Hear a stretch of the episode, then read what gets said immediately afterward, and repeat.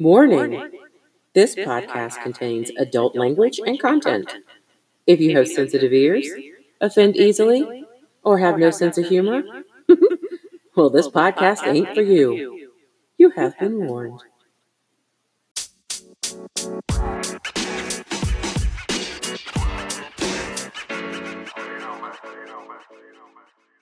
What up, world? It's Ashley, one of the hosts of We Ain't Getting Out Alive. And I got my girls, Liz and Maria, here. Say hello. What's Gucci? Hey, guys. Happy 2.5 months of quarantine. That's right. Oh, my gosh. I was looking at myself today in the mirror, and I was like, my face looks like I've been in the house for 85% of the time we've been in quarantine. Like, it's around my eyes. I don't know. Like, I feel like I can't believe we've made it this far. Maybe you have to go sit outside in the sun for a minute, Maria. I need some vitamin D. I know. That's what I know. I can feel the lack of vitamin D in my body. I need vitamin D, but it's a different kind of vitamin D, ladies. That too. That too. That's all I gotta say. Very apropos. Oh man. So, other than Maria and your quarantine face, what's new, pussycats? Yeah, I discovered two of the greatest TV shows this week. Oh, what are they? Share. I binged. One was Hollywood. I know, Liz, you started watching it too. Have you seen it, Ashley? I'm on episode 3 as we speak. Oh my god! I'm almost finished with it. Yeah. Good, it's so good. I watched the whole thing in one night. I was totally sleep deprived the next day, but totally love it. Highly recommend it. It's on Netflix. And then also, I just started Black AF, and I was mixed reviews about that. Okay, I'm trying mixed reviews about that. I'm trying to be. I need to watch all of it before I know for sure. I like it so far. I'm laughing, but I know that there are a lot of other things that are being communicated and themes in the show that I'm probably need to watch it more than once to pick up on it and learn. But I like it as far as entertainment goes. From the standpoint of,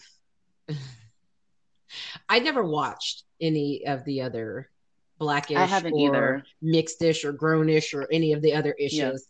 But I watched all of Black AF and I hollered the entire time. I kept scaring the dog because I would bust out just obnoxiously at things because it rings so true in my ear. And for anybody who knows me, you know that I'm not pro black, throw your fist in the air, and I'm not pro white, you know, whatever you do when you're white thing. But there's so many things in this show that I'm like, I just had this conversation with my dad.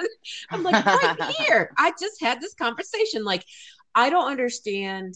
It comes up in the show, I believe, Joya, the wife. I believe she has the conversation where she's talking about your race, you're being identified and all that other stuff. I personally do not like to be identified as African American because I am not directly from Africa. I understand I have ancestors that have come from Africa. Thank you, Ancestry DNA, for telling me exactly where my Black folk come from. I don't feel that I should have to be identified as African American, being as though I was born in America. I'm American, and if you want to get down to the nitty gritty, you can call me black or brown. I personally just don't want to be identified as African American because I was not born in Africa. So if we're going to do that and say that people of my color and my ethnic group are African American, then Maria, you're Filipino American. Liz, you're wherever from Europe American. Your people are European. Have either American. One of you done your ancestry? There's no point in me doing it. You're just straight peony, or however you say it. I called you a flower. you. My parents have done it because we don't know who my dad's biological father is, and so Liz's family has an interesting family history. Oh God, not to put it out there, it's a very interesting history, and we don't know and half the details. We just it's just word of mouth stories that half of them were like, that's not what we heard. What did you hear? Well, I did. And it's not. I did just find out that my great grandmother was a hoe. So, I mean, there's some theory. Like lady of the night hoe? No, just a creeping ass hoe. But no, my parents did do the ancestry DNA test, both of them, and I know that it can be different for each family member because so much like travels. But we're pretty white. Yeah. So she's Caucasian American. I don't, it probably most people are probably like, well, you just sound stupid, but I don't feel that we should have to be identified by someplace that you're not directly from. Now, just to be under the umbrella of being Asian, that would be Maria. You'd fall under just the umbrella of being Asian. So, but I don't feel like you should have to be identified as being Filipino American or just Asian American. I was born here. Why can't I just be American? Yeah. It's so, okay. it just breaks, it adds too much to if this country was supposed to be for, you know, everyone to come to for refuge and all this other stuff. Why do I still have to separate myself by something as trivial as that? Yes, I have ancestry from wherever. I mean, if we want to get real technical about it, I don't do a whole lot of reading in the Bible, but from what I understand, everybody from Africa. I mean, I'm no Magellan, but it's true. According to the book, the good book say. I mean, I saw where it's from that regional area, from Africa, where, you know, and then above where, you know, Israel and everything else is from, but it's all from. I mean, if we want to be real technical about it, all of y'all are African American. So everyone sit down and stop shooting people in the streets. Thanks. That's for a whole different episode. We will definitely be covering that nonsense. Yeah, as well. Yeah. I just took us off into so long of a rabbit hole. My bad. I see light. We're coming out of the rabbit hole. So Black AF. The two things, Black AF and Hollywood were my two discoveries this week. And that's all I've got going on in my life. Netflix and chilling. I was really excited about it. Literally. You're going to have to. What about you, ladies? You're going to have to Netflix and chill in the sun. Take your laptop outside on your back porch. I know. I've been doing some Netflixing as well. I watched Outer Banks, another Netflix original. I watched it all in one day. The first episode, I thought, this is trash. And then I got hooked. And I also questioned, and I tweeted this, and I think, Ashley, you saw it. I said, I wonder if any of the writers or producers have ever been to the Outer Banks, because this is no Outer Banks I have ever seen. It looks like Laguna Beach. Well, it didn't even look like Laguna Beach. I'm trying to think of geographically where it would be, but there was way too many, if they're on not small of an island, which is what OBX, Outer Banks is. There are way too many trees. I know that there's so too many beach houses and and things like that but there's so many trees, so many abandoned buildings, and I'm thinking, where in the OBX are you? There's nothing in the OBX except sand and beach. I was where are all the rental houses? Where exactly? And I was everybody. I had a lot of questions watching this, and that was just my, my mind trying to put all the pieces together and all the background. I was we're missing a lot of information, but I was still super hooked. It was kind of a mix of the Goonies with, but it was more serious. It didn't have I have no idea what it's about. So I have a friend, we're in a group chat with somebody else. There's three of us, and we just send really inappropriate memes to each other that we can't post. So we just, but we were trying to tell our friend to watch it because the two of us had, and she explained it. She was like, teenagers, treasure, sex, guns, people could die, drama, and like that's pretty much all you really need to know about the Outer Banks, like about the show Outer Banks. The OC for the 2020s. It sounds like On My Block, but at the beach. You guys ever see On My Block? No. I only watched like one season, but it sounds exactly like On My Block, but it takes place in like South Central. Yeah, South Central. But, I was like, how do I say this? But not that, at the beach, but the So Outer Banks. So if you want to watch some really crappy drama, but somehow still get involved, watch it. And then Dead to Me season 2 just came out, and so I started watching it. And I always forget that Will Ferrell is an executive producer of that show until, like Christina Applegate, who's the main character, until I see the scenes where her youngest son is in that Christian show choir called the Holy Harmonies. And I was like, oh, this has Will Ferrell written all over it. I haven't seen Dead to Me yet, so no major spoilers. I've started. But I was like, that's not spoiling anything. I've started some of it, one, but so. I've seen a handful of episodes, and I do like it. I definitely do like it. Mm-hmm. I mean, I love Christina Applegate, so I mean, I'm hard-pressed not to like some shit that she does. So definitely a fan of Dead to Me. I do need to go watch the rest of the first season and start season 2. That's on the rest of my quarantine list. Oh, wait, my life is quarantine. So we'll continue to watch Netflix and Hulu. Yeah. So that, and then the other thing that I noticed today was that Little Richard died today at the age of 80. Oh, tutti frutti.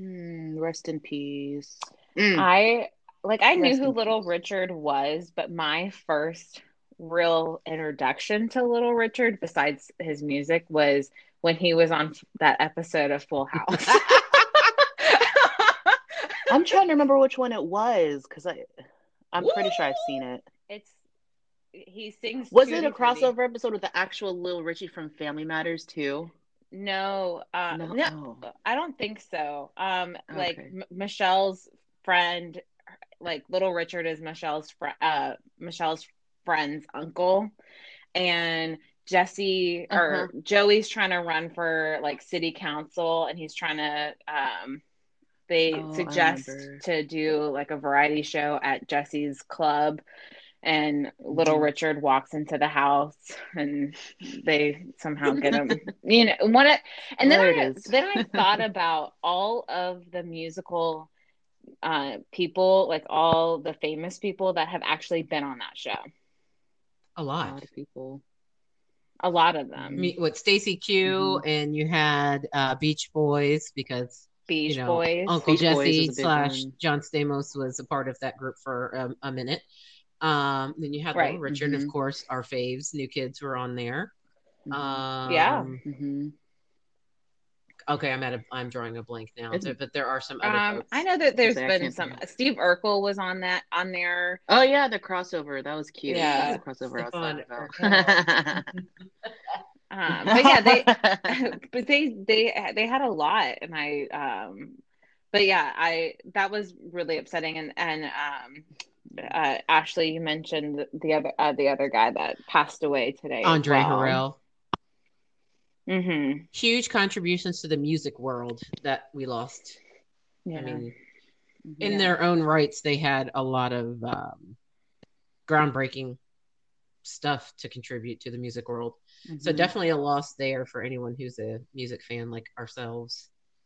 Just, I mean, some people may think somebody like Andre Harrell, who wasn't really, out there making the music. But if somebody like him doesn't discover these people, then, or give them a shot, you're still missing out on things. So if there was nobody like him to find these people, then you're still missing. Right. You get no Diddy, you know, and all of the.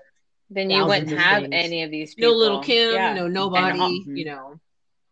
And all these influences on the music, because mm-hmm. even Diddy's found a lot, you know, a list yeah. of names. Yep. So you get no Biggie, you get no Craig Mack, you get no Nas, you get no Fabulous, you get no Lil' Kim.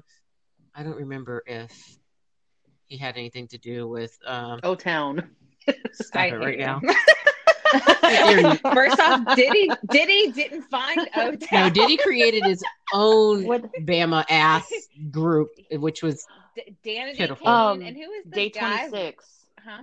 Was it's very 26? Possible that was it. Now, Danity Kane is not the one that I'm talking about being pitiful. I loved me some Danity Kane. I mean, I wanted to be a showstopper. Showstopper. Erica and I used to love that song. That Cadillac. Gosh. As a matter of fact, you'll still find Danity Kane on several playlists on my Spotify. Oh yeah, for sure. I mean, I don't think that they should have gone anywhere, and Aubrey shouldn't have gotten too big for her own fucking shit, you know, britches, and then Diddy wouldn't have put her ass out. But what? And then she wouldn't have. But there was, eyes. I mean, there was more beef in there that would. There was more beef in there than with. But without that one, without that making the band and Danity Kane, we would have not gotten. Aubrey, Aubrey O'Day. God, I thought I was calling her the wrong name for a second. You would not have Aubrey O'Day and Donnie Wahlberg. Oh God! I knew you were going to say that. I claim that song. We don't all claim day long. That. I don't claim that song. Sorry. More like the Blanco Diddy. I heard it.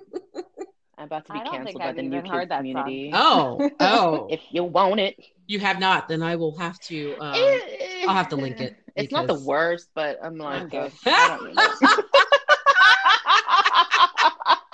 It's a good one. It's not terrible. The couple of songs that Donnie did on his solo when he was just by himself, terrible. You know, doing what he does, not terrible. They weren't terrible. I mean, What Rise are some and grind shows superior. Or things that you've seen this week, Ashley? Where do I start? I mean, I've actually started watching some old stuff. I love British TV. So weird. Oh yeah, BBC series. Yeah. Give me. So I started watching DCI Banks. BBC series. This is your British television show, along with some Australian shows as well. I don't know what that's about, but. Well, on Netflix, I've already watched it all, and I'm waiting for the next season. Wentworth is a show that I adore. It's a prison show. It's a women's prison show, and I saw it pop up in Things You May Like right after I watched the very first season of Orange is the New Black, and I was like, "Well, let's check this out." So I watched it, and I was like, "Oh my God, I really like this." I think what my most favorite part of watching BBC shows is that they don't censor themselves. They don't have to censor themselves like our pussy ass shows here in the US, where anything that's on a normal station like ABC, NBC, CBS type thing, they have to censor. No, they're not. On their television, they're not. Nobody's freaking out because somebody said fuck or shit. Nobody's beeping it out because you can't say shit. I'm like, really? Everybody says shit and we're beeping it out. Nobody has arguments and says freaking all the time. Like that's the one thing that makes me mad about Grey's Anatomy.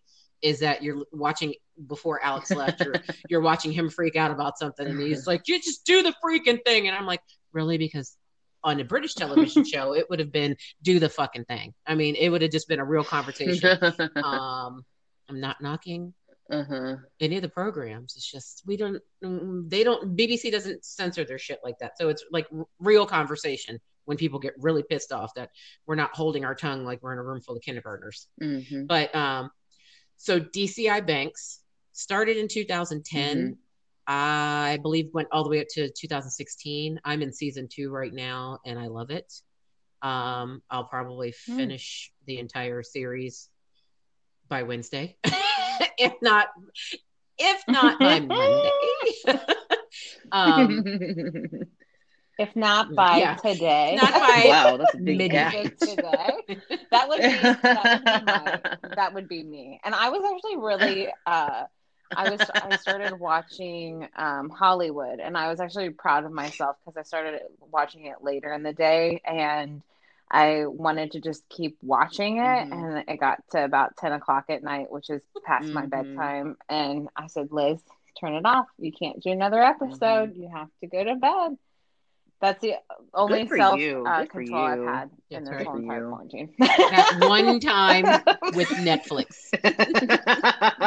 Yeah. You still got that going for you. What else? Love it. DCI Banks.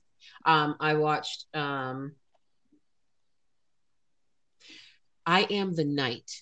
Is a TNT short, maybe 5 or 6 episodes long. It dealt with the time around the Black Dahlia and everything. It was like 10 years later or something like that, I want to say, after. But it ties in with stuff with the Black Dahlia. And the real doctor that was accused, or that somebody did accuse of actually murdering Elizabeth Short.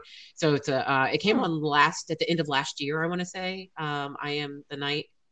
And it was really good. Do not ask me who was in it because I'm drawing a blank and cannot remember right this moment, but it was good. It was definitely good. And it's period piece, obviously, because it's taking place in the early 60s. It's in 40, I want to say in like 48 or 49, one of the two was when Elizabeth Short was killed, but it's some years down the way. And I'm just cracking up because Maria literally has pen and paper. And yes, I heard I did hear her pen click. I'm writing these notes. TV shows. Good job, Maria. Good job. Cracking me up. Sorry, I just had to. Take it seriously. She's making notes so she knows what to watch next. Right. I did watch, after we recorded last week, I watched Normal People on Hulu. I want to watch that. I've heard good things. It's really good. I've heard a lot of good things about it. There are a lot of triggers for some people that have had abuse situations and whatnot in life. So there are trigger warnings on that one. That just be prepared. Of course, I don't have those types of issues, so they don't bother me. But there are people that have trigger issues.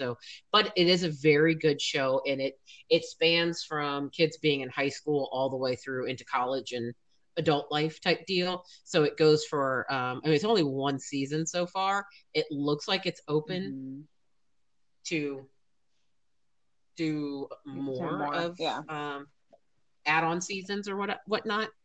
I feel like this one may be one of those series that does this whole thing that's centered around these two folks that are the main characters in it.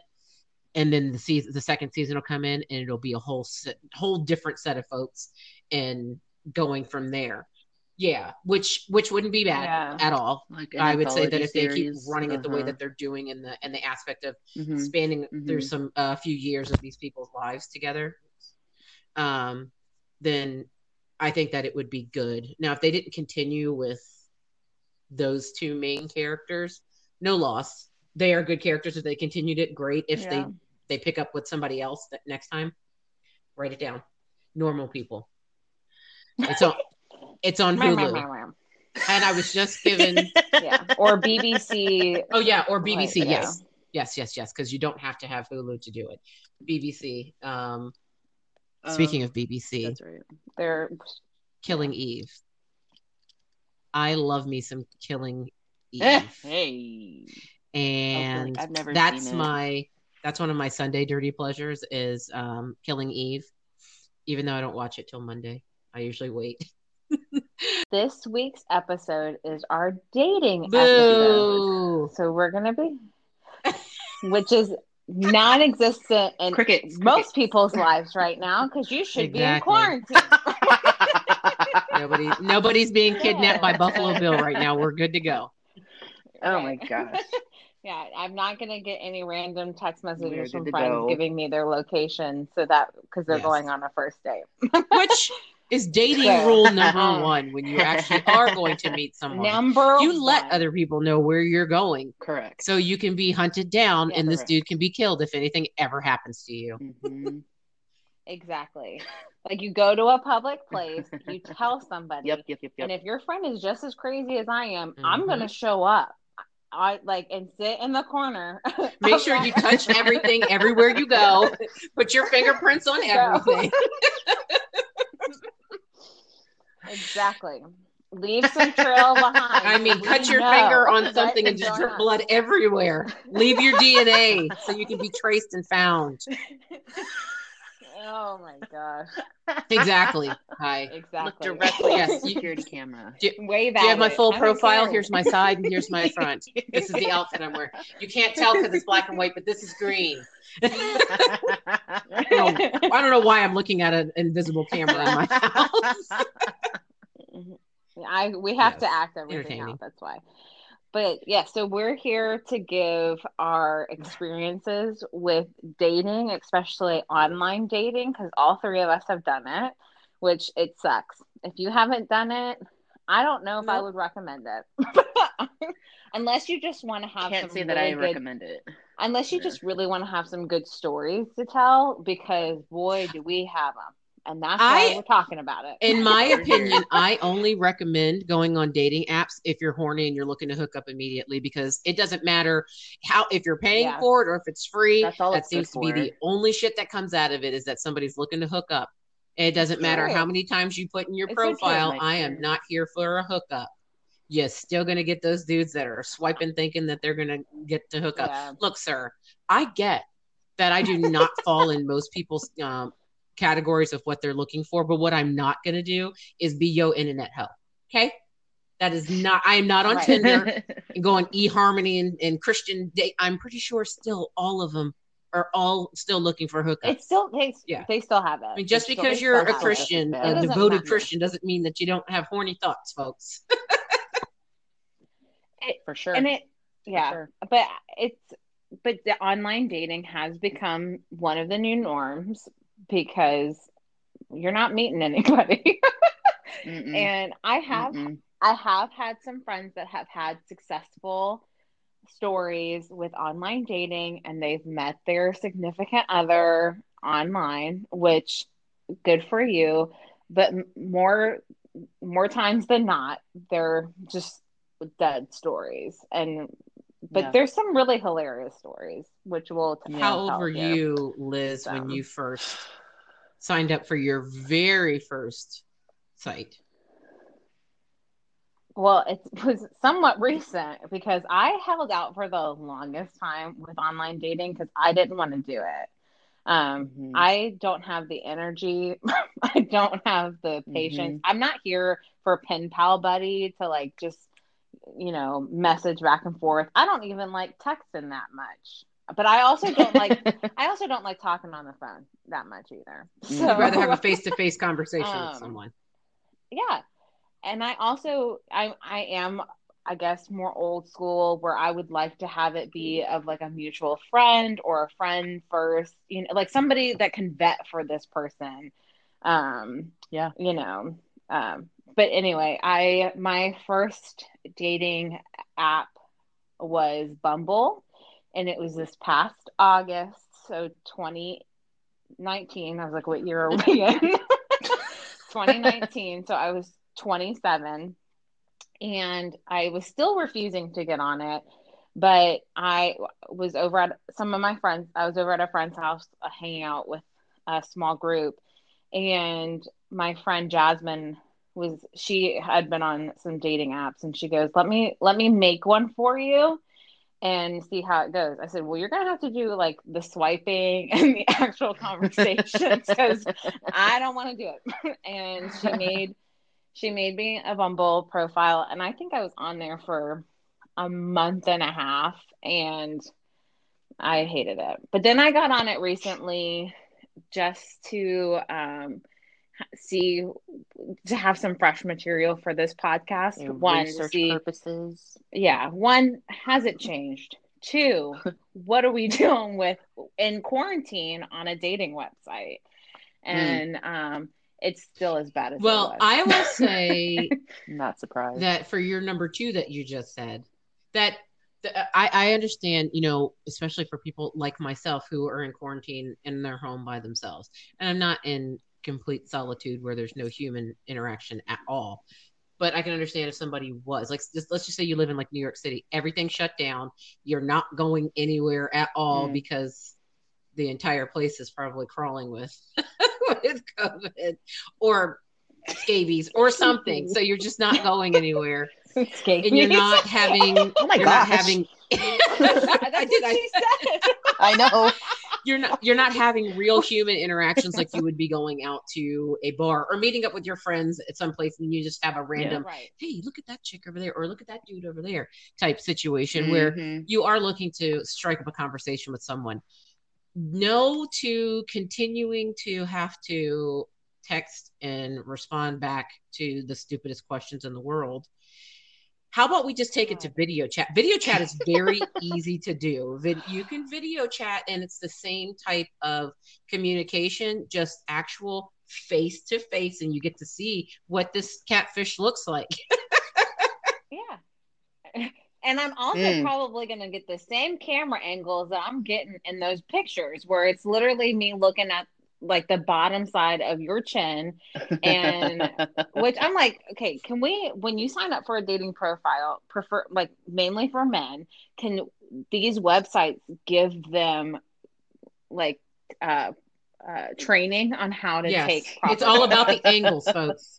That's all I'm asking. About the angle. It's like, and the angle, like, don't post it shooting upwards. Don't post it in your bathroom. Don't take it. Don't take a mirror selfie. Yeah, no mirror selfies. What, number one, we're not in 2007 where you can't see what you're taking. Exactly. Like,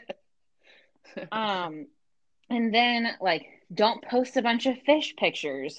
I know that's probably the only time that you actually take a photo is with the fish that you just caught, or the boater just caught because you didn't actually catch it. But I'm like, or what's like new is, so Tiger King, another Netflix original, has come out. I went back on Bumble, and there are so many pictures of men holding baby tigers, feeding them a bottle, and I'm like, did we learn nothing? I'm not trusting that dude. Your profile picture right there tells me that you can't be trusted, sir. Right?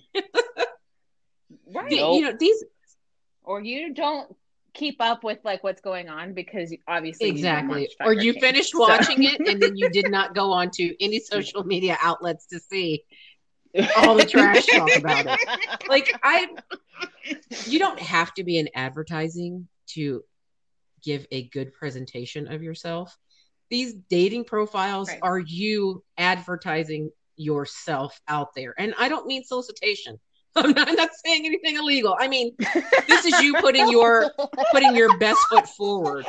Best I don't mean forward. You have to go to glamour shots and get somebody to take your pictures. Nobody has to sit down with Olin Mills, JCPenney, Sears. We don't started thinking about Uncle Rico from Napoleon. Yes. You don't have to sit down and take those types of pictures. However, if you know that you can't take a good selfie, you can't take a good picture of yourself. If you have any friends or family in this world that like you, maybe ask them if they can take it for you, because I am tired of going on and looking at these profiles and seeing you have 15 profile pictures. They're all clearly from the same day because you have the same shirt on in all of them. And all it is the same terrible angle. I'm sure you don't have 13 chins to start with in real life, but you holding the camera underneath and looking down gives you terrible chin cleavage, whatever you want to call it. It is terrible. It's all about the angles. You don't have to filter the hell out of them. Just show who you are. No, it's just you. Like, my photos on there are of real life stuff. I'm not out there just posing in front of random shit saying, look where I've been, I'm standing on top of a mountain. No, it's pictures of, I mean, yes, there's like one or two pictures of me when I'm on vacation, but they're not me showing some landscape behind me. It's me. I'm showcasing me, not something else. That's what you're supposed to be showcasing, is giving a good advertisement about yourself to make somebody intrigued and want to get to know you. I am not a vain person at all. I'm not going out looking on these dating sites for the most attractive looking person because, truth be told, some of the most attractive people in this world are either A, dumb as fuck, or B, not interesting at all. Like they have there's no meat and potatoes to them to even, if you can make me laugh, check in the box. Except if you are trying to make me laugh and you look like you should be on site some kind of other registry, as in like sexual offender registry. Like that's not yikes. and there are some people make themselves look like that because they take terrible pictures. You look like a creeper. You may not be. You may be the opposite. And don't judge a book by its cover. I'm sorry, but you look like you might skin me, Buffalo Bill. I can't. That's the name of the game on these dating sites. And it's not like it's unheard of. It is, and judging by the cover. And this crazy, that kind of crazy shit is not like it's unheard of. You know, there are a lot of people that are out there to use and abuse people and try to take people for money and all this other stuff. That's the jacked up thing about social media in general, and tying in the whole dating thing is that some people are just assholes and terrible and should be open palm slapped in the mouth with some of the stuff that they try to get away with. I've been catfished once, but it wasn't anything. It wasn't Neve worthy for MTV. And I caught it immediately. Like your pictures and it was from somebody from Bumble. So your pictures are one thing. And I was like, oh, okay. Normal looking person, like an everyday Joe, not going out and, you know, posing for underwear, magazine spreads and whatnot. Look like a normal dude that I'd probably roll up on in a bar somewhere if I did that kind of thing. I don't. But, you know, have a couple conversations, things are going well. And then all of a sudden, when it's time to exchange to go to phone numbers, instead of just doing it on the dating app, start getting pictures of a different person. No dick pics, thank Jesus, because I probably would have flown through the phone and lost all of my shit. Don't send PSA. Yeah. Do not send them unless somebody asks for it. Do not send them. And then you should second guess this person that's asking for one. I was gonna say, if they're asking, you should probably second guess them and then ask them again. Yeah. Are you sure? Bitch, you trifling. Let's leave everything to the imagination in that one until we meet in person, and not on the first date either, folks. Correct. Still death warnings happening there. But you start sending me pictures of somebody completely different, and then when I call you on it, you're like, "No, that's me. That's not who was on the thing. Oh, that was my friend's phone. Oh, okay, fuck you. I don't have time for this." And I said it.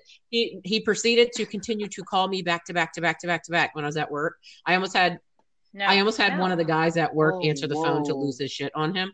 But then I finally picked up the phone and I treated him like I would if I was answering a phone call from a scammer or from a telemarketer. I answered the phone. We don't want you. Exactly. I answered the phone and said, "What?" And it was, "Is this blah, blah, blah?" "Yes, and I'm at work." "Yeah, I don't have time for the games." And I would just let it go. "I don't have time for the games. Lose my number. I'll be blocking you." Then I proceeded to get messages from random numbers. So all of those numbers got blocked as well. And then eventually it stopped because really, could you find somebody else to go? Jesus. I mean, you may think that by looking at my picture, you may think that I'm desperate and I'm going to put up with anything. I've done that in life. I've been naive in life, and this ain't 90 Day Fiance, okay? I don't need any. Can we talk about that? I don't need any of what you're selling. Next episode. Exactly. I need nothing of what you're selling. I'm not buying. No, throw the fucking line back in the ocean, because this bitch ain't biting. Okay. Anybody else been catfished? Yeah, I've never been catfished. No. One, I haven't been on it long enough. I have been active on it, and I have talked, and I've gone on a couple dates, but like I haven't, like, it's not enough for me to have like a million stories. But I will say one thing about pictures, and I tell this to all my friends who are on online dating, and we've talked about this, like, make sure that they have they are showing their teeth in their pictures on the app, because you don't know what you're going to get. Because I have a friend who she's one that has a success story. She met her husband on Bumble. But before that, she was on there for a while and she kissed a lot of frogs to get to where she's at. And but she told me this story and I'll never forget it. So she like agreed to meet up with this guy she met on Bumble, and they met up at the restaurant, and it's a restaurant in town center called Yard House. So if there is a Yard House, I know it's a chain restaurant. It's not just like a local thing. So if you've been to a Yard House, it's got really dim lighting. And so she's sitting there and she's talking to this guy and she's like, Marie's cracking up. So she's sitting there talking to this guy and she's like, man, something's really weird. Like something's like off with this guy. And he's not really talking a lot. She's doing a lot of the talking. And they go, like, they order their food, they're eating, and she realizes he doesn't have any teeth. Now, I don't know how many teeth were missing, but it's enough that she notices that he doesn't have any teeth. And she's like, what the hell am I doing here? And she I think, I don't know if she mentions it or if he realizes that she notices that he doesn't have any teeth. And his excuse, what he said, because I guess it was a partial or I don't, he had dentures or he had fake teeth. And he tells her that he was running late and he forgot them at home. Nope. And I'm thinking, so you were already out and about without your teeth. I'm thinking, number one, if you're going on a first date with somebody, you want to impress them. At least that's what I'm thinking. If she ordered a gummy bear, then okay, show up with no teeth. But but if she she's in her 30s, it's not like she's like looking for this like older man, you know, kind of thing. And like she's not looking for a 70-year-old that doesn't have any teeth.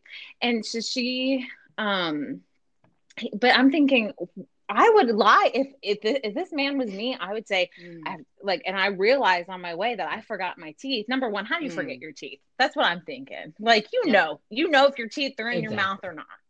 And so I would have turned around and I would have messaged her and said, hey, I'm running late. And that story sticks with me. I forgot my wallet. I need to go home and get it. Well, yeah. Exactly. Yeah. I don't need to know on the first day that you don't have any teeth. And let's just say that the fact that homie didn't have teeth could have been something hereditary, but it's not the point of it. Yeah, it's just the point of not your pictures. Did not make it look like you were toothless. Let's just be honest here. Toothless just makes you look methy. And I don't and I'm not saying messy with a lisp. Methy, methy. But I mean, I can understand where some people have some quirks about them that they're just like, you can't have jacked up teeth. I know a girl that said that she was looking for her partner, and she said that no matter what, her partner could not have jacked up teeth. And she ended up with a person with jacked up teeth. Fair. But they weren't, but they didn't have a methy mouth. They just had crooked teeth. So I guess I'm guessing having some some snaggles here and there are better than, half rotted and missing. Oh, Lord. Well, see, that also tells me, though, that this person that your friend was on a date with, Liz, also isn't really thinking in general, because he didn't think, I should probably make sure I've got everything together. He didn't even think, we don't want you to lie. You didn't even think to lie to put your best foot forward. Like, you got to think and know how to play the game. Shoes, deodorant, that I brush my hair if I have hair. Do I have my teeth in my wallet? Check. Let's leave. It's time to go. Do I have my keys, my phone, my wallet, and my teeth? Those should be on the list of things that you check when you're going on a first date. I was actually running through in my head earlier, knowing that we this was the episode we were recording this week. And I was thinking to myself that there should be like a checklist of things when you're creating your dating profile that you should be going through. And like we've already talked about before, your picture's number one. Like, don't use your badge picture from work, because usually that's a terrible picture, because they catch you at a very awkward moment as well in that as well.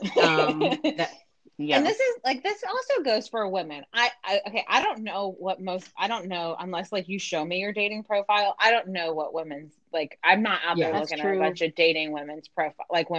That's true. Me neither. So like, unless like my friends are showing me their profiles. So like these things still go for women. Like men aren't looking for like overly filtered pictures, know? They want, like, they also want to see when you show up to in person, you should look like your pictures. Now, if you're an actor in theater and you post some of your acting pictures up there, then I would hope somebody in their mind would understand that you put that as one of your interests on your profile and you had a picture like that. Yeah. But they shouldn't expect you to show up looking like a prima ballerina, all made up and whatnot. Yeah, like they're not looking like you're in full glam getting a headshot. Yeah, the black swan is not showing up to dinner. That was just showing something that I don't want at your dinner. Crazy. But like exactly, Liz, you're exactly right to bring it up from the other side. Also, is that the same thing women that you're looking for in a man is the same thing that the man's looking for in you. What, number one, to be your true self. And I say to people all the time about my dating profile is that I've put my best foot forward, but I did not. There's no faking it. None of my pictures are like staged. Turn and smile type thing, but nothing is being made overly filtered or with some make believe life that I lead only on the internet, not in real life. You know, there's pictures of me usually out and about. Hell, I think some of you guys have actually taken some of my pictures that I've used as my profile picture, but you have to. I'm sure I took all of Maria's. So. Probably, yes, she has. Like her and Stephanie. It's so terrible that people even do this, is that people have low self-esteem as it is. The whole, being afraid to post who you really are and what you really look like. That's what makes a lot of the catfish. It's not always somebody that's viciously trying to hurt someone. They end up using other people's pictures because nobody wants to get to know them because of the way that they look, or at least that's the way that they think. And I have that in my head. I know I'm not checking anybody's boxes. I mean, I don't look like sloth by any means. I mean, I'm not, hey, you guys ended up in a, in a room eating ice cream by myself. Wait a minute. Having a baby Ruth by Wait a minute. Yourself. I am eating ice cream by myself. Let me take that back. I don't look like sloth, but I love me some ice cream. Post quarantine, you want to go on an ice cream date? Let's do it. But do it. Or you could do an ice cream date in quarantine, just sit in your car. At least 6 feet away. Exactly. You can do that. That is an acceptable activity. But just don't invite me to your house the first date, because number one, in non-quarantine conditions, I still wouldn't be coming to your house. And that's where the Buffalo Bill comes in. It puts the lotion on its skin, or it gets the hose again. I mean, nobody wants to run into those types of situations. No. This whole like being afraid to show who you are, and that's how you ended up catfishing someone. That is an innocent catfish to me, because you're not really trying to get over on someone. You're just trying to build the confidence to talk to someone. It's shitty and it is shady, but you're not doing it viciously to hurt anyone. It's probably because you've been made fun of for the way that you look or you speak or some other, physical deformity of some sort that you've been made fun of, and you're not finding it easy to meet people as yourself. But that's still no excuse. Don't do it. You're fucking with somebody's emotions. That's next to fucking with somebody's money. That's another reason to get cut in the street. Don't do it. No. What about you, Maria? Any catfishing stories or horror stories? No. No, I've been very quiet so far because I don't have a lot of online dating experience. I was no catfishing, no horrible dates. I started online dating at the same age as you, Liz. I was 27. I just turned 27, and I actually tried it. I think so. I met one person off of it. Which platform did you do? Let the people know. No, actually, I've been on two. I did Match and eHarmony. I was on eHarmony for like a week, and I got matched with my cousin, and I said, fuck this. I'm canceling eHarmony. I'm never going back on it again. That's a good way to not go back to dating. Yeah. This is not farmers only. That's right. So I disgusted. Don't my cousin. Oh, my gosh. I threw up in my mouth when I saw it. I was like, you've got to be kidding me. I want my money back. But I didn't need it. I want my money back. You're inciting incest here. And you're paying for my therapy. Thank you. Yeah. I was like, ugh. And then I did Match mostly for the whole paid time or after free. That. Yeah, paid. Me too. Paid. So Maria spent money. Ashley, I did, money. And it was never the greatest either. I'll tell some shit shows after Maria. Go for it. Yeah, I mean, my experience with it's weird. It's short and wide at the same time, or it's lengthy but not at the same time. Are we describing his dick, or are we? Valid question. Average. Scooby and Scrappy are here. Sorry. Me and my laughing over here. Exactly. The actual experience I had with dating apps was kind of lackluster. It was just kind of like, meh. It's kind of the same thing as Liz. Like, I'm lazy. I don't even have the effort to put, or I don't have the energy to put any effort into really getting to know these people. So maybe I'm not ready for a relationship to begin with. I will start off with the one actual date that I went on. That's not the guy that we all know of. Mm-hmm. I did go on one date with a man that I met. I told you about him probably, Liz and Ashley. Mm-hmm. This was over 5 years ago at this point. Really sweet guy. I had my brother and my cousin go with me on the first date. They sat at a table far off, as you're supposed to do on first dates. And yes. And he was very sweet, very nice. He was very complimentary. Like I was beautiful and did all he have stuff. Teeth? And he had all of his teeth. He was missing the ring finger. Mm. Yeah. I'm sure there's a story there. Yes. But I just was not feeling it at all. He is a banker in downtown Norfolk somewhere. I forgot who he worked for. He had you could tell he had money, but he was also recently divorced, and he had, at the time, I think his kid was like 2. And so at that time, I was not even, wasn't even something that I was considering as far as someone to date, anyone with a kid. Yeah. And so that was already kind of like a deal breaker for me. I'm going to say that you didn't have to be the stepmom, but that was prime new kids travel time. You could have at least got a sugar daddy out of the whole mix. Man, you're right. I followed my gut instead. Should have followed your wallet or his. I should have followed my wallet, I know. But I felt, to this day, I still feel a little bad about how I handled it, because we left the date. He insisted on walking me to my car, which is really nice. You ran away. I was not feeling it at all. So I told him, I'm good. I'm fine. No problem. As your brother and your cousin come strolling out to the car. They're sitting in the car. I know. It was the weirdest thing. Me. I know. Well, they did their job. It was totally fine. And they knew, they were surveilling the whole time. But, that whole week after the date, he was texting me and just nothing wrong, but there was nothing, no chemistry that I felt. And I tried to communicate that in my responses, a little disconnected, not as interactive as I was before we actually met. And he finally got to the point where he asked me if I wanted to go out again that weekend. And I don't remember everything I said anymore, but I basically said, I'm not feeling it, I'm so sorry. And he never responded to me after that, and I felt like a dick. Well, I mean, because he was nice, but I didn't know what else to say. Turning anybody down unless they're a total creep is it's it can be it's a, you feel a little bad about it, unless you don't want to tell somebody nice that you're not feeling it, but it feels even better to tell somebody that's a creep to fuck off. That's a good one. It really does. It really does. Yeah. Well, the story behind the missing tip of the ring finger, this is what he told me. Who knows? But he was, so I mentioned he was recently divorced.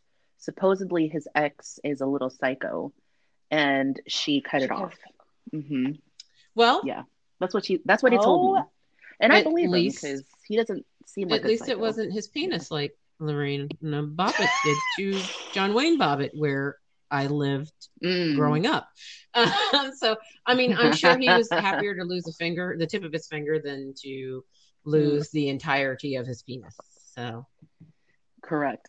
At the time he lived in the apartment complex behind my neighborhood. And so for a while after that, I was just paranoid that I was going to run into him at the grocery store. Tell him I'll cut off your other finger.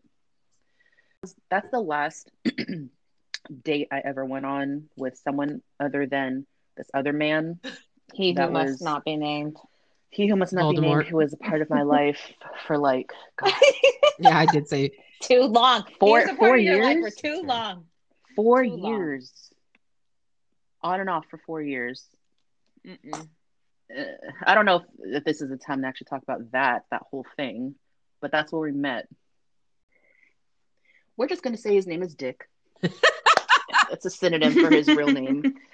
That's what my brother always called him whenever I talked about him. But anyway, we had a really great first date. Super cute. He took me to Dave & Buster's and he like paid for everything. This is the stuff that you do on a normal first date. I was totally smitten. He's like your typical, I think he's like 5'10", clean cut, blue eyes, nice athletic build at the time. So I was totally smitten pretty much from the get-go. And I was probably telling both of you guys all about it as it was happening separately, because this was before you guys met. And then the rest after that is history. That date was January 11th, 2014. And then December 2018 was the last time I ever saw him or spoke to him. So some things come from the world of dating apps and some don't. And some temporary things come and go. I mean, this basically was a friends with benefits situation, which, as much as I tried to deny it for how many years, that's what it was. Well, that's not necessarily a bad thing. That's perfectly fine if that's how it worked. Yeah. But just for people to be on dating sites that are just straight for hookup. Because you didn't hook up with homie the first time you met him. You know, you guys talked for a while, or you know, and you nobody's going 4 months. Yeah, and nobody's going and being. I mean, none of us are being hoes on the first time. You know, no, definitely not. No. That's not me. Not I might be lying about that. Am I lying? Hey. No, I'm not lying about that. First, I was like, wait a minute. But no, it wasn't the first. No. Mine's terrible. But yeah. Dating life in general, it's hard. Whether it be online dating or not, dating it's shit. I mean, technically, I can say that I've probably been actually on one date. Can I even count that one as a date? Probably not. In anybody's real world of defining dates, let's say it wasn't. It wasn't a date. I've lived very stupid love life, and I just say love because that's how people lump it all into itself. You know, when we're young and we're dumb, we get ourselves into some stupid situations, and you can't shake them. Maria, yours was off and on for 4 years. 4 years. On and off with stupidity, and I'm not necessarily calling that person stupid. It was me being stupid. He is stupid, though, for the record. But yes, but sure. But for being someone who I know a lot of people think that I'm very confident. I am not. My bipolar has given me the ability to appear confident because I just say whatever the fuck I want most of the time, but I'm not. I'm very self-conscious about the way that I look, and I always have been. I've always been a big girl. That part doesn't necessarily bother me about the big girl part of it, because there are very beautiful big women. I don't know what you heard. Very beautiful big women out here in this world, BBWs. But I don't feel like I fall into that category. I am a bigger woman, and I always have been. And not all dudes are looking for that. So when you're on a dating site and you're putting yourself out there, for some reason, they want to put you in the mix with people that are not looking for you. That's what I say when I say I'm not checking some people's boxes. I know everything is not for everybody. I'm not for everybody. So don't throw me into their view. Why would you put my profile into their view? Yeah. Just the way if I'm saying, and I have nothing against any race, I'm not going to say that, but generally, I'm generally attracted to white dudes. But when I put on my dating app, a lot of times I don't exclude any race. But if I put on there that I was only looking for black and white, I don't need anybody from Southeast Asia to be thrown on my profile. Again, I'm not picky like that. I mean, I am very partial to pretty white boys, and pretty white boys are the ones that get you in trouble when you're in my world. Yes, I can attest to that. Yeah, I think that's a. That's a danger zone for all three of us. I can even take out. I think so. It's just pretty boys. Pretty boys are the ones that. Yeah. Oh my God. You know why? Because they know they some pretty motherfuckers, and they. I was gonna say they know exactly what they're doing. They know exactly what they're playing. The way with it just and shady. Yeah, and I had this conversation with a friend just a couple weeks ago. I have a very strong personality. I'm very I have my own issues, but I'm pretty confident in who I am. And also I don't really care about other people's opinions. I'm not looking for other people's approval with a lot of things, but because I'm pretty independent and I'm pretty vocal about everything. I find it really hard for guys to be able to handle me. Not handle, but really keep up with me necessarily. Yeah. Mm-hmm. And a lot of times you hear that oh, you're intimidating kind of thing. Mm-hmm. And this conversation that with this friend, she and I have very similar personalities, and the types of guys that we end up with later on when we're either still talking with them, dating with them, or it's after the fact, we realize they're pretty much narcissistic because it's kind of a game, but nothing really gets to them because they're so full of themselves, so they're not intimidated or I have to look for a black guy because they can handle my attitude. That's right. Because then you're going to end up with some soft motherfucker that can't handle you. Exactly. So, oy. Fun fact, that guy Dick just got married recently. Time has not been kind to him.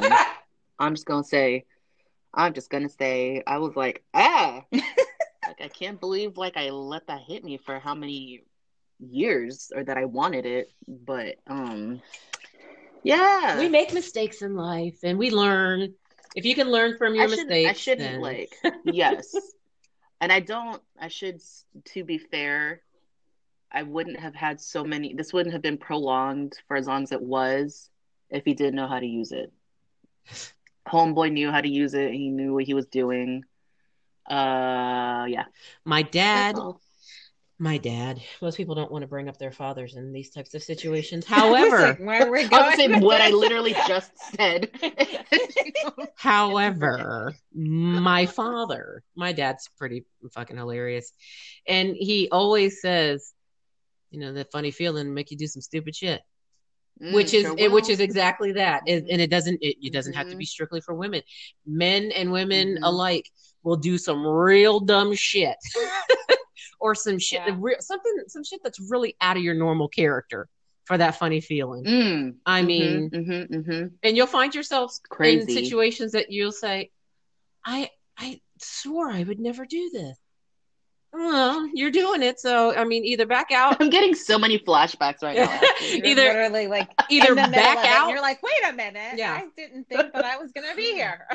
And how in the fuck did I let myself get to this point? It happens. Oh my God. We make terrible mistakes, and if we can learn from them, and some of them might be, you might be able to look back at some of them and say, oh my God, that was a terrible mistake. I regret it. I regret nothing. Same, because I will say that as well. It's all been a learning experience, so I can't regret. Correct. I can't regret something that I've learned from.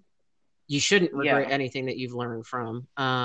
Yes, I mean, you do look a little insane for several years for doing the same stupid behavior over and over again. You keep telling yourself, "I'm not going to do that. I'm not going to do that. I'm doing it again. Damn it." It happens. Literally my life. It happens for 4 years. And one day you wake up and you realize you're better than whatever the situation that you keep putting yourself in, and you live a very long solo life because you've that's exactly where now realized that you can't put up with the bullshit and you can't even bring yourself to deal with it. Okay, it is okay. That is not like not everybody's gonna end up single. Some people want to end up like no, I say it like in a good way. People. That's right.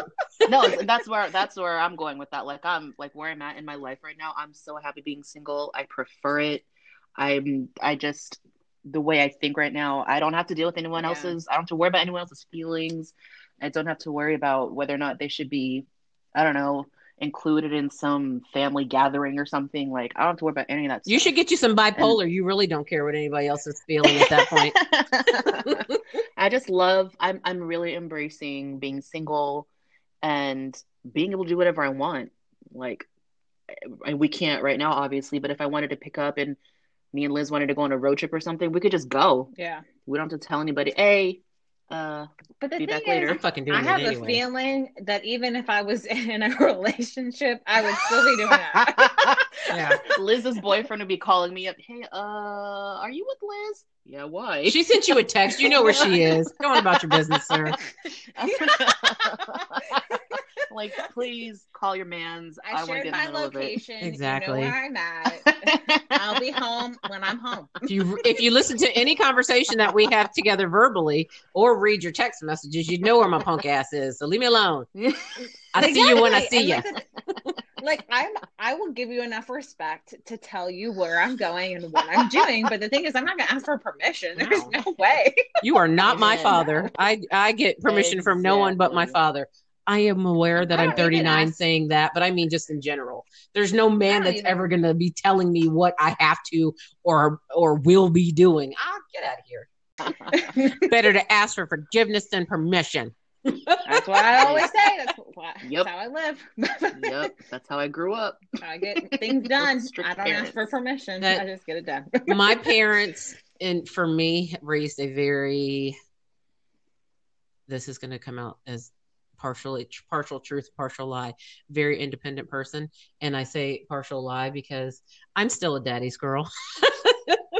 And I mean, there's a difference. Like you're allowed to be a daddy. I'd let my dad take care of me for the rest of my life if it was feasible.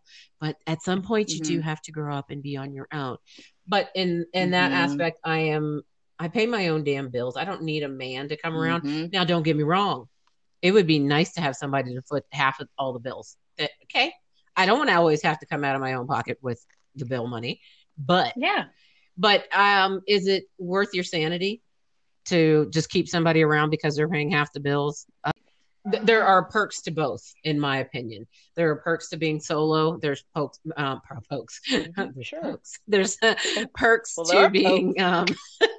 intended. There's perks to being in a relationship. You know, I always say that. Yeah. For me personally, if I can't be friends with you, I can't be in a relationship with you.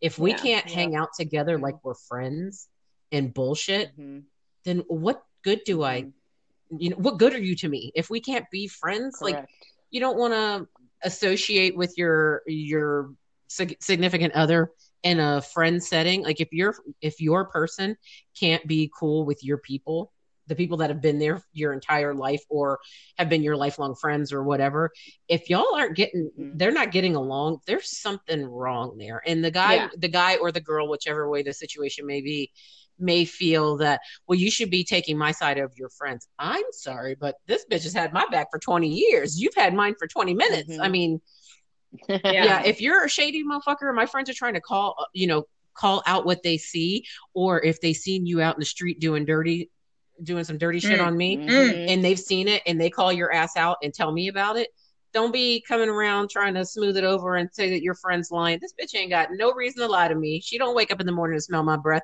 nor am I paying any of her bills. Her loyalty lies with me, and I'm that friend too. I'm that friend that will tell you that I saw what I saw out in public, and he can get mad. I'll be damned. I don't give a shit.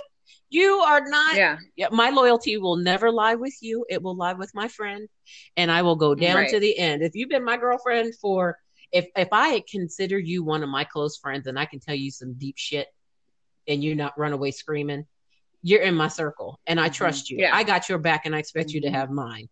So if homie is doing something wrong, call his ass up. Tell me. Somebody let me know. I don't want to be walking around out here in the streets looking like a fucking fool because I don't know something happened. Yeah. And depending on what the situation is, some things, if it was a marriage, some things may be able to be some, we may be able to get past some things and maybe do some counseling or whatever to keep the relationship going. Mm-hmm. But if we're just dating and you're doing some real dumb shit, easy cut the cord, bitch. It's gonna take way less time to get out of this relationship than a marriage. So bye. Mm-hmm. You can't even stay committed to get to that point. Bye. I'll see you later. For real. Yeah. I think you said something, Liz? I've been on I've seen my friends date really horrible people, or just as soon as I start dating them and you're like, this is not it. And I think I try to keep my mouth shut, and it's really hard for me, but I will try because I'm like, this is your life. You had a lot of practice with me. I didn't keep my mouth shut. No, nobody does. Tell you, I feel it, but I still feel like you held back. Because you will have your back, but and I would because sometimes I know that a lot of times people need to go through something, maybe they need to have that relationship or whatever, or they just are trying to blow off some steam because they've had some things in their personal life go to crap. But I try to keep my mouth shut until you ask me my opinion, then you better be ready. You opened that door. If you know what you're about to do. If you've been friends with someone long enough, you know their personality, and you pretty much know that if you ask them for their opinion, you should be prepared to have your feelings hurt. If it's something that you should be prepared to let your friend hurt your feelings in that aspect. That's a real friend. Yeah, and that tells you that there's already something that doesn't sit right with you. So the fact that you're going to your friend for the truth. Yeah. And if you're asking for my opinion, if you're not that secure in your relationship and you're coming to me asking me, then number one, that's a red flag. Yep. Number two, if you're coming to me asking me for my opinion, that I'm going to give you the God honest truth. And I try not to be really blunt unless it's absolutely necessary, because there's some people that I just have to be that way with them. Mm-hmm. But I think it's frustrating being that friend. And I think we've all been there. When you see your friend going through a relationship and they're coming to you asking you for advice or things, and you're like, this really isn't it. You're putting yourself through more trauma than actual. You're not gaining anything from it. You're losing value in yourself. Yeah, because this guy's trash. He's a loser. He's not bringing anything to this relationship or beneficial to your life. And then, or I have also been on the other side where I've seen my friends do some real dirty things to some guys, and I'm like, what are we doing here? Mm-hmm. Just get out of that relationship. I mean, if you want to be fucking around, go get your swerve on with however many people you want. Just don't hurt somebody else in the process. If you don't want to be in a relationship, don't be in it. Get out of it. Mm-hmm. Yeah. Because that's for me, I know if I'm ever in a relationship, especially if it's a bad one, I want somebody to tell me. And I I was getting some signals, like, in this one relationship that I had that wasn't the best. But honestly, he hid a lot of things from a lot of people. And I found out some things on Facebook. And I was like, you got to be kidding me. While you guys were dating, right? Yeah. Mm-hmm. And I was like, you sly dog. And I didn't even cry over it. I like took him on a drive and I was like, you're going to stay in the car because the longer you drive, the longer you stay alive. Yeah. Like, if we stop, were you driving through West Virginia at the time, Liz? Pongo. So just, it's basically rural Virginia. Okay. Could have the same endings in either place. Yes. Okay. I was going to say same ending either place. Yeah, exactly. Yeah. Mm-hmm. Wrong Turn. So if you've seen that movie. Right. Go, yes. Get, all on the same page. Yes. Yes.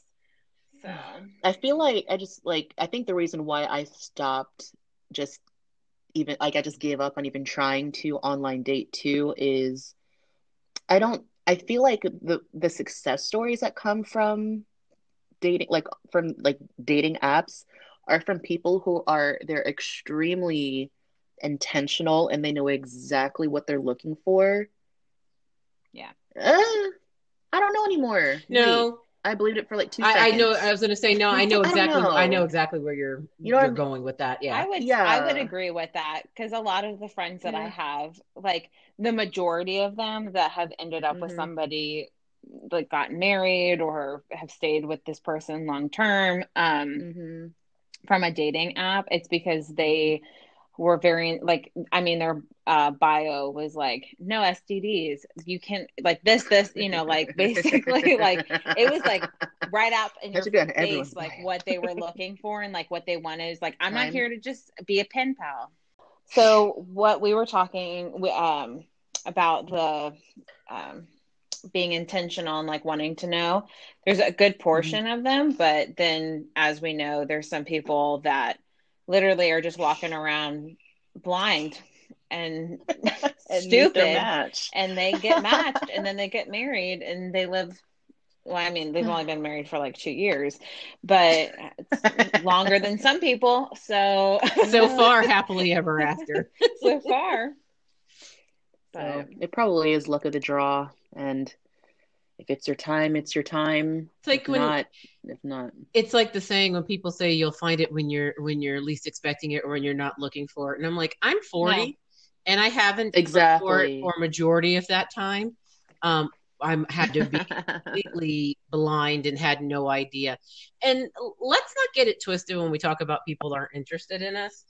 There has to be some kind of mutual interest. And I am not talking about being, you know, like I said, I'm not vain. So it's not, I'm not looking for, you know, the hottest person in the room because that can get you in trouble with your own feelings and make you, if you're not already, you know, self-conscious, it can make you even more when you're dating a pretty person and all these people are like, ooh, look, looking at him and you're like, wait a minute, is she better than me? Is she got something more than I got? So it can be a little askew, but there has to be some kind of there has to be some kind of mutual attraction in that, is whether to somebody's humor or to, I don't know, I'm lost at humor because I enjoy humor or activity. Like you guys are interested in the same thing. Let's just say you both like to play softball.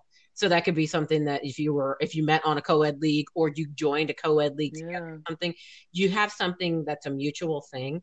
You have to have something. My parents got together 50 years ago. They got married this year. It's a long damn time. Oh yeah. But when they got together, my mom ended up riding motorcycles. My dad rode motorcycles, and my mom's not really a backseat bitch, if you know what I mean. She wants to be in control of her own thing, so she learned how to ride a bike and got her own. So that was something that her and my dad had that was in common, other than they really got along well. And my dad's goofy as shit. He's got a good sense of humor, in my opinion. And in the world of looks, he wasn't bad in that department either, which is, I was gonna say, he's a good looking man. you have to have some kind of mutual something. You can't be in a relationship. I mean, you can go for it if you want to, but you shouldn't be in a relationship where everybody's agreeing on everything all the time. Right. Mm-hmm. Or either somebody's being a sheep and bowing down, or we're just too afraid to open our mouth and say something. Never be afraid to voice your own opinion on things. Who cares what the opinion is? Just voice it. But there has to be, in my book, there has to be some kind of mutual attraction. It's not enough just for somebody to be into you. If you're not into them, that's when you start getting into you're going to end up hurting somebody's feelings because you're out just doing your thing, being willy-nilly, being shady, doing some shit to somebody that you wouldn't want done to you. Mm-hmm. So there's got to be something that you can connect. If you can make me laugh, we're good to start off with. Mm-hmm. That will draw me in. make me laugh for real. I'm never going to give you a fake laugh either, because I don't have it in me to give you a fake laugh. I'm going to give you a real laugh. I don't think I've ever heard you do a fake laugh, Ashley. So yeah, it probably not even an option. Probably sounds shaggy if I did. Yeah, but I would agree. Like, you have to have mutual interest with the person. And I have this conversation with a lot of my friends, especially when they're dating losers that they have nothing in common with. And they're like, why are we not getting along? I'm like, because you don't actually have anything in common with this person. And I'm not saying like you have to do everything together. That is not what I'm saying. Because again, somebody who has their own independence, I'm not expecting my boyfriend to go do a New Kids on the Block concert with me. And I don't want them to. I mean, if you offer and you genuinely want to go, I'm all for you coming, but I'm not going to beg you to do it. If you don't, you don't. Peace out. Go do your thing. Yeah. And like, but I want us to have some interest in like big things that I'm really interested in. Yeah. So some concerts I'm going to want to go with you too, because concerts are a big thing in my life. Also movies. I love talking about movies. I love watching movies. You don't have to love every single movie and every single genre that I love, because I'm also fine going to the movie theater by myself, but I want to be able to do that with you. And at some point, and then also TV shows, sit down, watch a TV show together. I don't expect you to sit down and watch Real Housewives with me. But if you want to, by all means, I'm going to probably question it a little bit. But and sometimes on that line where you're saying, you know, come sit down and watch it with me, sometimes you need to sacrifice yourself just a smidge to try and get to know something that your partner likes, whether you think it's stupid or not. Even though I think Dungeons and Dragons is the stupidest thing in the world, I might come sit down with you and try and figure out how this thing goes. I'm like, somebody explain to me. I'm going to be the annoying one here tonight. Can you explain to me so I can get in on this? I just want to understand. And I love that. And that's one of the things that I think, I don't know what it is, but I love when I learn about like people's favorite like musicians or artists or their favorite song. I feel like knowing a person's favorite song literally is like, it's a very telling thing. It's a very intimate detail and a very telling thing about that person, and something that you can try to find a really good connection with, I think. Yeah. And it might be something that I end up liking too. I agree. And it's something you just share. Definitely agree with that. And music and humor. Like you said, and I think, sorry, go for it, Liz. Oh, no, you're fine. I was just going to say, music and humor are what make the world go round, in my opinion, is that nobody's too cool for school to laugh at something that's really funny. And music, no matter... and with music, you may not like the same type of music at that moment, but who's to say that you're not going to be turned on to that? And you'd be like, I've been missing out on something. So they could introduce something new to you. You know, coming from a world of where way back in the day, women were supposed to do do what the man said, and you know, they were the only ones that had the opinion on doing things. We don't live in that kind of world anymore. So it isn't just what homie wants to do. He wants to go out and drink with his boys. Okay, go drink with your boys. But what you're also going to do is you're going to sacrifice some time for me if you're trying to be in some kind of relationship. Now, I might try. I might try to come get down with your friends, but that doesn't mean that I'm only ever going to want to hang out with you and your friends. Just the same with me. Mm-hmm. You should come and get to know my friends as well, because just in your life, in my life, all of these people come with me. They're not going to disappear because you're there. So if you want to be a part of my life, you have to be integrated into my stuff, and I have to be integrated into your stuff. There's going to be parts of each other that you don't like or don't want any parts of. Like, I don't necessarily want to go hunting in the woods because I feel as though I might be targeted by someone. May not be you, but it may be somebody else. I don't want to go in the woods and start hunting with you because that just leaves lots of, rooms for losing my life. Or you're out there for hours or days, and it's just bored out of your mind. I've been hunting. It's not great. I'm not an outside peer, so it wouldn't work for me at all. I just be in my pants. But like you said, like the whole having to compromise and I guess it's sacrifice. Like, I dated a guy who played soccer. I think it's probably one of the most boring sports I've ever watched. But sorry to those soccer fanatics that are listening. Like, I will go to a football game. I'll go to a basketball game. But the thing is, if I go to don't take me to a golf game because I can't be quiet. So me neither. But take me to any sport where I can sit there and holler and cheer you on. I'll do it. I'll find some form of entertainment, whether it's doing that or people watching. If I go to a baseball game, I'm looking at the people around me. At the people. Because I actually don't care about baseball, but I will be there to watch. No golf and no tennis. Yeah, no, because I have to be able to like holler and like get into it. That is where my American really comes out. That's good old football. That's where I love to just holler. And when I get into that stadium and I get a beer and a pretzel and I get around my people that are also cheering, and you're doing the chants. And it's just so good. I mean, that's us at a New Kids concert also. So that's true. Same thing. Hollering and screaming at the guys, telling them to shake it. That's right. That's right. Shake it, smoochie. Dating is hard, and I would love to say that I'm willing to put myself out there.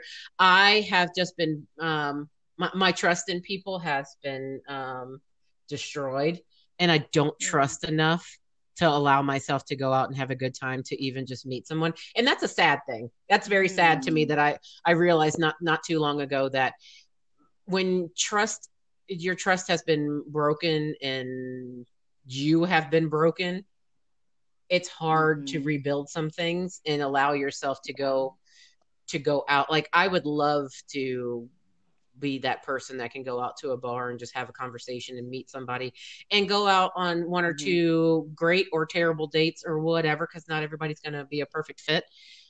But I don't trust enough, and I automatically assume that somebody's going to do the worst. And that's my hang up. That's not necessarily everybody else in the world that's going to do that. That's my hang up. Do you guys have any issues like that you know about you realized about yourself? I'm actually kind of surprised that I don't have trust issues because I've been cheated on. By two guys that I've dated, and so I'm surprised that I don't have trust issues. I think because, and especially the second time around, I was like, this isn't me. This is all you. Yeah. I was like, this has nothing to do with me. And I didn't put any blame on myself. And so, but I mean, it's still hard, of course. Like, I think it's probably still in the back of my mind, and I'm sure I haven't really been in a super serious relationship since that. I mean, I've like gone on some dates and I've talked to some guys, but I haven't been in a super committed relationship since that. So I'm sure the next one I get into, that those feelings and those insecurities may pop up, mm-hmm. unless this guy's like literally like an angel sent to earth and can do no wrong, which I highly doubt that that's going to happen. Yeah. So exactly. I don't know. I think probably just the typical, maybe typical insecurities and second guessing yourself and stuff like that. I think part of it also is I just haven't been on a lot of dates to really know what those hangups are yet, and I don't want to go on dates because I'm lazy. I don't know. I've always said I do feel like maybe this is just me being overly optimistic. If and when it ever does happen where I find myself in a relationship, I think it's going to be like the dating part is going to be pretty short-lived, and I'm going to get married pretty fast. I think. Yeah. I don't know. I would probably say the same for myself, because when I get into a real committed relationship, like I'm mm-hmm. pretty committed. Mm-hmm. Yeah. Yeah. Because it has to be someone who really, I mean, they have to really know us mm-hmm. and accept us and vice versa. In the future, we'll have a future episode where we'll get some of our other girls and whoever on a call or on an episode with us talking about dating in general, dating and marriage, since none of us have been married at this point. Yeah. You know, we can get some people that have been married, either still married, divorced, whatever. We can we'll do that. We'll visit that in the future to give that perspective, to get some other side, you know, experiences from people, because there's a lot mm-hmm. of good, bad, and terrible things. There's a lot you can get into with being vulnerable mm-hmm. enough to let your guard down and let someone into your life. So, oh yeah, we'll definitely get into that with a broader panel. Mm-hmm. Yeah, yeah. But it's hard to imagine that a world exists outside of ours. Right. Outside of our single lives, opinions exist outside of our opinions. Our solo dolo. Well, a good portion of my friends are married, so I get to like listen to their stories. You've been in all their weddings. Yes, and I yes, it would be nice to have somebody to do life with on a consistent basis instead of just like your friends. Because that's like a different level, but mm-hmm. at the same time, I hear their marital woes and I go, I don't want to deal with that right now. Correct. I don't want to even. Every marriage has it. I don't want to deal mm-hmm. with my own woes right now, so I don't want to deal with somebody else's. When we have a conversation, their woes become your woes. When we have a conversation with married folks, mm-hmm. I need to know why once you get married, sex goes away. What is the point in being together? Come on, man.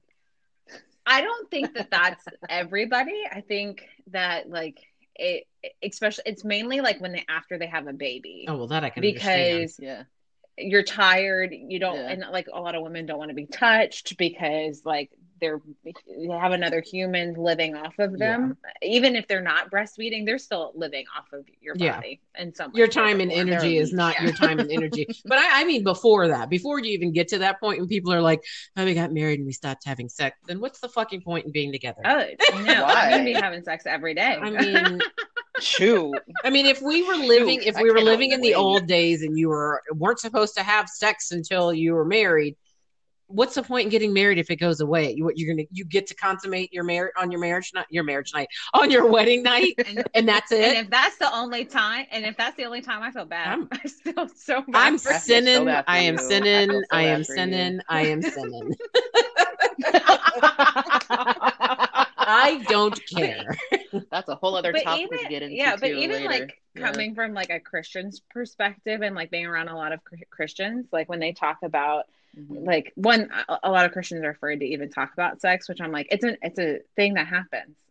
How did you get here? Yeah, it should not be as taboo as it is. Exactly. But especially like when one like and then like looking for a spouse, I'm like, when I need to be attracted to them, because I want to be able to be like, because I'm going to want to have sex with you. So I want to hit it. And then the other thing is like, after, what it is. And then if you are waiting for marriage, and this is like Christian or not, because I know some Christians that also want to wait until, which is fine. Everybody has their reasons for your life. Do you? So, but after if you're waiting and then you're like, your first night is your wedding night or the day after, because you're just so exhausted from your wedding night, like you're one time or like once a month or, I'm like, no, it's going to be all the time. That's what I'm saying. Like, and I better be attracted to you enough all the time. Because before we have babies, we better be getting That's right. Rabbits.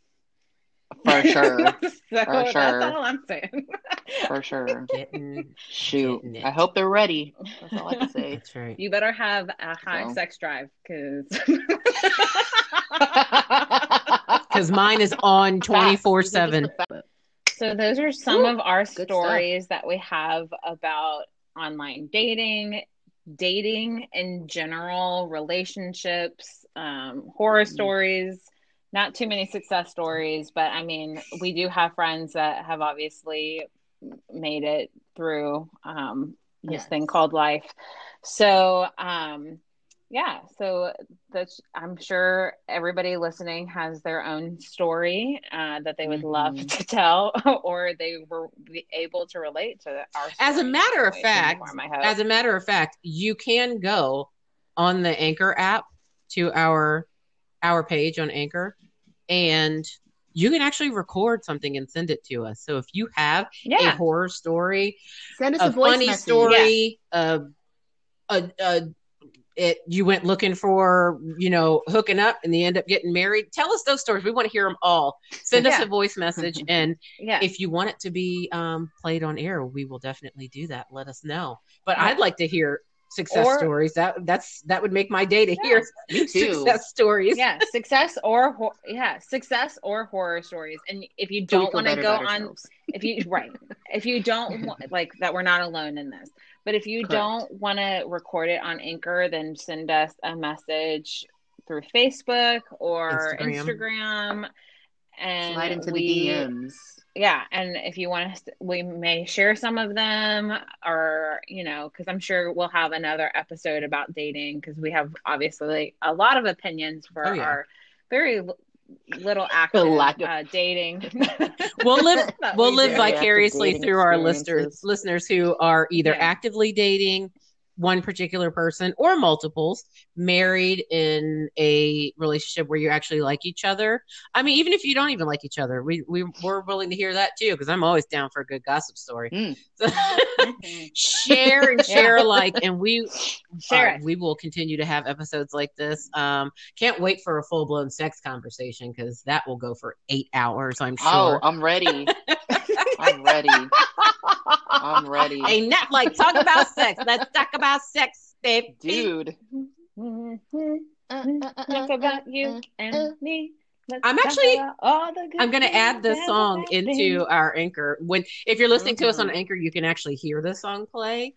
But if you're listening to us on another platform, sad about it, you can't hear it.